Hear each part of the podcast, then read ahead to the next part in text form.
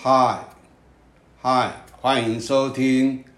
Apple Podcast 房屋买卖处处雷这房地产专业性节目，我是节目主持人。这集啊，接着来跟大家谈啊，地主跟建商啊签订合建契约后，那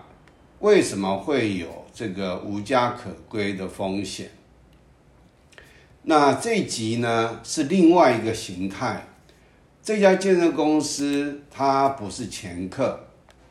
这家建设公司在这个我听到这个故事的时候，它已经从不是上市公司成为上市公司。那这个案例呢发生在台北市中正区。好，那接下来不方便说了，只要知道中正区这个，因为我在做房屋中介的时候，认识了一位这个地主的这个小孩，然后当这一栋啊社区这种建筑社区的主委，他就跟我讲说，他们地下四层。啊，那个停车场，啊，那啊如何危险啊？也就是说，有一道墙，那那道墙有一个开口，也就是说，那道墙假如没有那个开口，就是分为两边，两边是互相没有啊，没有办法往来的，就是互相不通的。那那个开口。你从任何一方到任何一方啊，任何一边啊，就是你这边那个开口的上方有一个机械车位，过了这个开口的另外一方也有一个机械车位，但是在地面是没有车位的。那当然啦，我听起来我也是觉得啊不可思议，怎么会有这样的车位？哦，那因为当时呢，他讲完以后，我也没有刻意啊再继续询问下去，因为我要做防重嘛。啊，那他只不过这样跟我抱怨了一下，跟我讲了一下。啊，那当然他那时候大概也是想要找一个能不能替他解决问题的人，能够解决这种疑惑的人。好，第二次他又碰到的时候，他又讲了。那我就说，那这样好了，你带我去看你地下四层的这个啊停车场是怎么样。我一看完以后呢，我就请他去啊申请他的这整栋的呃这个竣工平面图，还有请他的这个呃租户规约啊。那我说你付我五万块。我替你做分析，那在分析的过程里面呢，他爸爸就在旁边听。那我的任务结束以后，他的爸爸就跟我讲说，他跟这家健身公司房子交付以后呢，好，双方之间就已经啊，因为一些事情，然后他的爸爸，也就是这个主委的爸爸，就告建商。那这个成败如何，我忘记了。但是这个父亲就说啊，有人因为建商啊，就是房子交给他以后，他就故意不新建，也不付租金补贴啊。那有一些人，他就是要靠租金补贴，他才能够在外面租房子啊，因为他原来的房子自己住的嘛，他财力也不雄厚嘛。然后呢？也不盖，那大概也没有什么保证金，啊，那不付租租金补贴，可能啊一开始认为这个建商啊只是可能忘记了，结果呢一段时间以后，他建商就是不补贴，啊不补贴怎么办？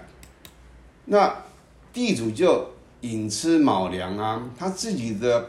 储蓄就不断的去付租金补贴呀啊。哦，后来他终于地主没办法，实在财务已经撑不下去了。那地这个建商，当然这个是啊，我听到说，哎，建商后来就以啊这个低价来收购财务困难地主的土地。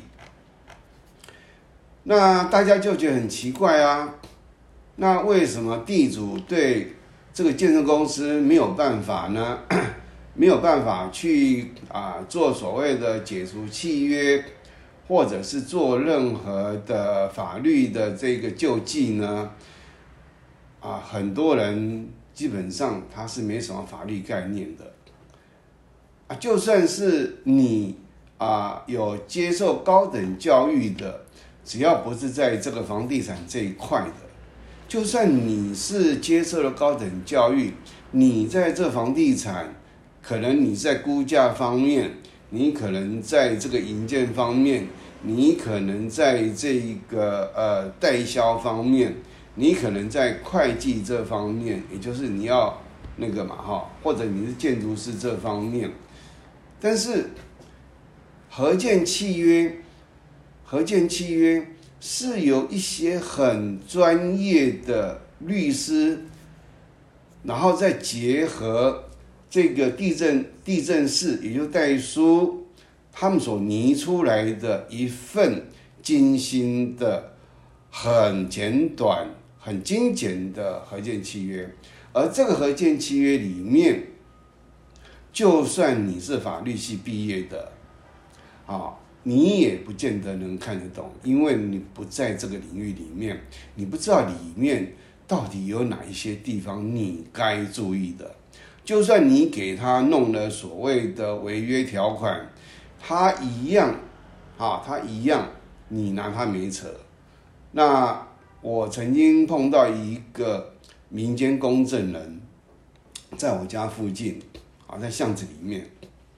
他就跟我讲一句话。他说：“有的检察官，他认识有检察官，哦，他的这个硕士，硕士念的是专门研究合建契约的，他的论文就是专门写合建契约的，所以可见的合建契约是一个啊非常专业的，啊非常涉入到比较啊专门领域的。”你假如找了一个不懂这个啊新建的这个就是合建契约里面的法律条款，你不了解这个啊 地震各方面的时候，你找的那个律师，那个律师是不会给你有任何实质性、实质性的这种建设性的啊这个建议，所以这个呢。啊，地主很可能第一个他是啊文盲，哦，那他就是一个房子老旧了，建设公司去找他，对不对？他也很高兴以后有新房子住，那只要建商给他的条件，他觉得 OK，他合建契约是看不懂的，就算合建契约你从头看到尾，你有受过高等教育的，你从头看到尾。你还是不了解陷阱在哪里，所以这个是啊，你假如知道陷阱在哪里，但是你要改合约，你也可能建商不让你改，啊，那这个时候你没办法改，为什么？因为你讲这个是不合理嘛，啊，譬如说你故意不新建。不付租金补贴啊，可能啊，我和房子交给你以后，多久以内要新建完成，或什么时候不开工，或是不付租金补贴，要有什么样的惩罚性的违约条款，或是违约条款。可是，就算违约条款，你有在合约里面把它加上去了，可是你要如何担保他违约，他一定会付你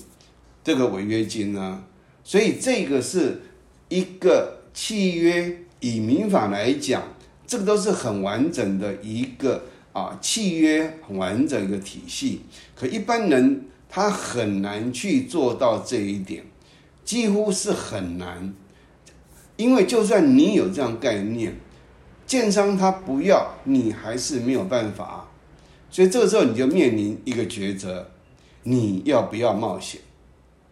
啊，有我个人的立场，我是绝对不冒险我怎么可能去跟你冒险？我冒险以后我就无家可归啦，我无家可归啊！你把我房子拆掉，我要住哪里？所以这个呢，建商他是故意的啊，因为那个呃社区主委的父亲跟我讲，他说林先，呃，你帮我打官司好不好？可是因为他们已经房子已经怎么讲盖好了，也已经分了好几个房子了。然后呢，他的儿子不希望打官司，因为现在那个房子全部是他儿子的，所以他儿子不打官司，哦，他也没有办法。最后啊，儿子不表示意见，就不了了之。那当然他是属于比较有财力的，好，然后啊顺利拿到房子。可是当你假如只有一个房子，你的财务又不 OK，那碰到这样的奸商，你就真的有这个无家可归的这样的风险。然后最后明明是可以一平有一百万价值的土地，你已经房子已经被拆掉了，也没有任何人敢进来买你的地，建商这时候就顺便。其实应该在他计划当中，他在跟地主谈合建的时候，他知道哪一些人财务状况如何啊，然后呢，只要有财务状况 OK 的，他就用这招把地主财务拖垮，再以低价收购财务困难地主土地。因此，合建的契约要有完整的，就算你和建契约已经很完整了。最后，假如建商没有一个担保物在你手上，担保他要啊，这个什么时候该新建不新建，就要从这个担保金去啊去支付他的违约金，不付租金补贴就从这边去扣啊。那这个基本上要有担保的担保物，担保契约一样，还要从建商拿到担保物。要违约条款，要有担保物。好，那这集就跟大家啊谈到这里，谢谢大家的收听收看。